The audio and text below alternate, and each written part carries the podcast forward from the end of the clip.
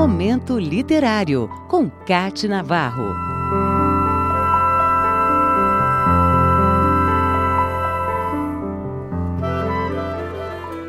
Ela preferia se autodenominar uma memorialista, mas Zélia Gattai foi muito mais.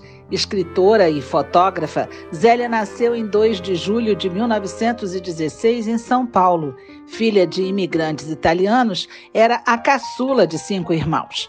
Aos 20 anos, casou-se com Aldo Veiga e teve um filho. O casamento terminou depois de 8 anos, em 1942. Nessa época, Zélia já tinha grande paixão pela literatura e era uma leitora voraz dos livros de Jorge Amado. Ela o conheceu em 1945 e, pouco tempo depois, formaram um dos casais mais respeitados da literatura brasileira. Foram 56 anos de vida em comum, 2 filhos e muitas histórias. Moraram no Rio de Janeiro, depois em Paris e na Tchecoslováquia. Nesse movimento, Zélia tornou-se uma fotógrafa que registrava todos os momentos de Jorge Amado e da família. Quando voltaram para o Brasil e foram morar na Casa do Rio Vermelho, em Salvador, ela montou um laboratório e lançou a obra fotobiográfica de Jorge Amado, intitulada Reportagem Incompleta. Aquela que trabalhou tanto nos bastidores pelo sucesso do marido, um dos maiores escritores brasileiros, teve também uma trajetória de êxito. Aos 63 anos, começou a escrever suas memórias. O livro de estreia foi Anarquistas, Graças a Deus, um trabalho que foi um triunfo de crítica e público leitor. Zélia Gattai tem 9 livros de memórias, 3 livros infantis, um de fotobiografia e um romance.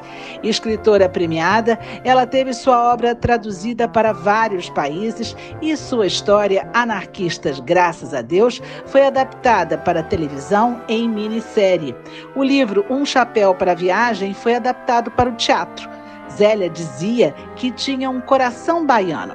Ela foi eleita para a Academia Brasileira de Letras para a cadeira 23, que tinha sido ocupada por Jorge Amado e que teve Machado de Assis como primeiro ocupante e José de Alencar como patrono.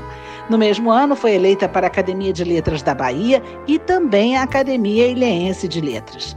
A mulher da arte e literatura superou obstáculos junto com o marido e venceu por sua força e coragem nos livros, nas fotos, na vida em família e entre amigos.